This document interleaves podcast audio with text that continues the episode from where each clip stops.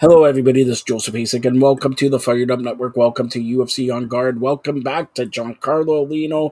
Saturday, Giancarlo, I don't think we're going to sleep. All right. Saturday, February 24th, we got WWE Premier Live Event Elimination Chamber. Then we got uh, PFL Bellator. Then we got UFC Fight Night from Mexico. All right. So we got Australia, we, we got Saudi Arabia, and we got Mexico.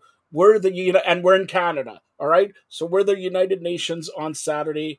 All right. But Saturday, not a bad card for a fight night. Let, let, let me say that. Not a bad card for a fight night in Mexico. Let's talk about first uh, uh, two or three matchups. You want to touch on one early prelim and then one prelim and then a couple in the main event card? Yeah. Uh, that main event uh, prelim fight, uh, Cristian Quiñonez and uh, Raoni Barcelos I would look at uh, Christian here because Barcelos in the last two fights it hasn't really gone his way. Uh, he was unfortunately the guy that was sent up to fight Umar Nurmagomedov. Poor guy. Uh, didn't really end well for him, and then he comes off a loss there. So his back is against a wall. I would think in the UFC he needs a win, and uh, I think this is only going to be either something where he bounces back and gets back in uh, the hunt there for a ranking, or this is going to be an opportunity for Christian to make a name off, uh, unfortunately, Barcelos here. So I think there's going to be a lot of play in that one. So who you you're not giving me a choice. Who you picking? I, I think uh, Cristian Quiñonez gets this. Uh, I'll say by a decision, but I think this is going to actually be like an entertaining one on the card. All right, let's talk about uh, in the uh, pre card here.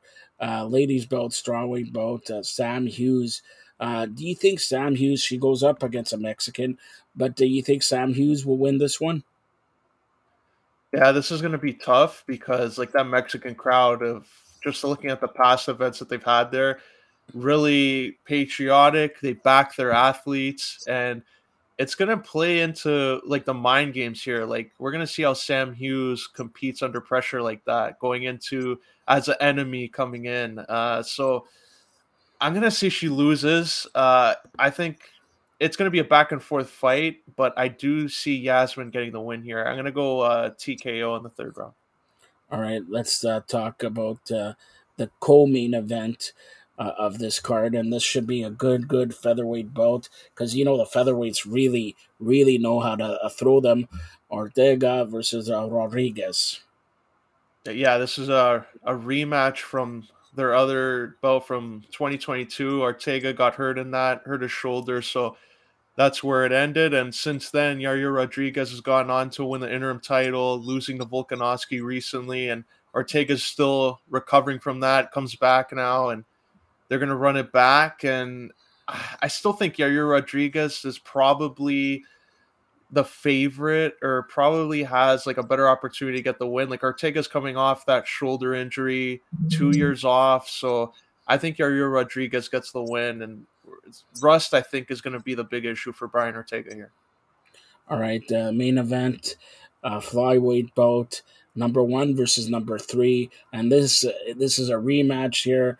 Uh, who you calling in this one? Because uh, you know he will have the hometown crowd behind him, and this is going to be a war. I'm telling you, it's going to be a war. The first one was pretty good. This one's going to be better. Who you calling the main event?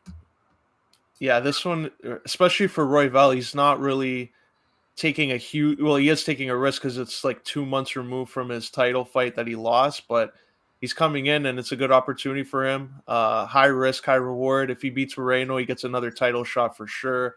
Uh, but I think Moreno he's the favorite here. Uh, the crowd loves him. He's a beloved fighter, and I think he gets the win. I'm gonna go Moreno getting uh, a TKO.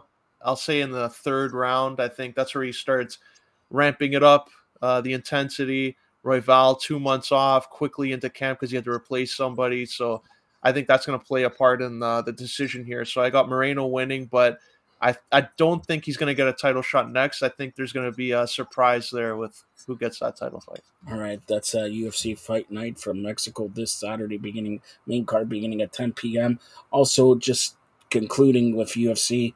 Uh, Raw, Michael Chandler coming out and calling Conor McGregor. And now Conor McGregor, Dana White, I don't know if you've seen it, said, well, Conor McGregor has money. He's not sure if he's going to be fighting again in the UFC. He's not. Now, let me tell you this Dana White is good. Okay, he's a good sales guy or whatever. But come on, this is Conor McGregor. You're telling me he's a it, what? Is this going to be Michael Chandler against Conor McGregor? Will not be a UFC fight. It will be part of TKO. It will be part of WrestleMania. What's going on here? What What do you think?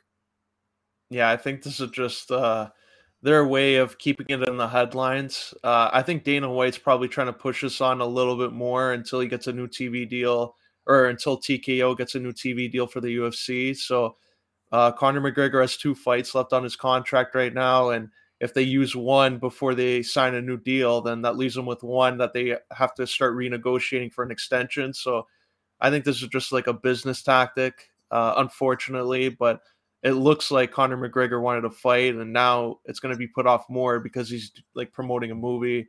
Chandler obviously wants to fight, and he's had to wait now. It's going to be two years before they actually do fight. So I think they're just going to keep on pushing it and uh, doing this kind of stuff to get it in the headlines again. All right, so you mentioned a new TV deal, TKO with WWE, of course, moving to USA Network, moving NXT, moving to CW, Netflix. Where do you see UFC going to next? I think ESPN, if they stay there, I think that makes sense for them. It's worked so far. Uh, they benefited from it. I don't see them going back to Fox because ESPN right now, their platform and what they've done with ESPN Plus and the pay per view, how everything just filters through. Uh, I don't see it going to a streaming service because UFC follows a pay per view model still, and I just don't think right now uh, a streaming partner like Netflix would really help matters. So I see them staying on ESPN for a lot more money. I'll tell you what a little birdie has told me. As you know, uh, TBS TNT Max is not. Uh, nobody's talking about renewing AEW. Mm. They got the NHL. They got the NBA. What about if they get UFC? I don't know if they have the budget for that. wow, you're talking about. You, Come on, what? You because you took all the budget when you're writing for Sportskeeda. Come on, all right, uh, uh, that's something to look at because I'm telling you, everybody's keeping hush hush about signing up AEW, and they were going to have a dream a streaming deal with Max and all that. Um, I don't know about that.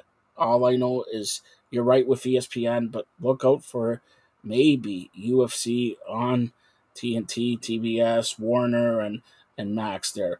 But Giancarlo, before we uh, close out, tell everybody how they could get a hold of you. Yeah, follow me on Twitter or X at John underscore 411, Instagram, Giancarlo underscore Aulino, and check out my articles on Fired Network. That's. And uh, are you happy Phil Kessel's about to sign? Thrilled. Uh-huh. Go get, get a hot thrill. Phil the thrill. Go get a hot dog. Thanks a lot, Giancarlo. Thanks.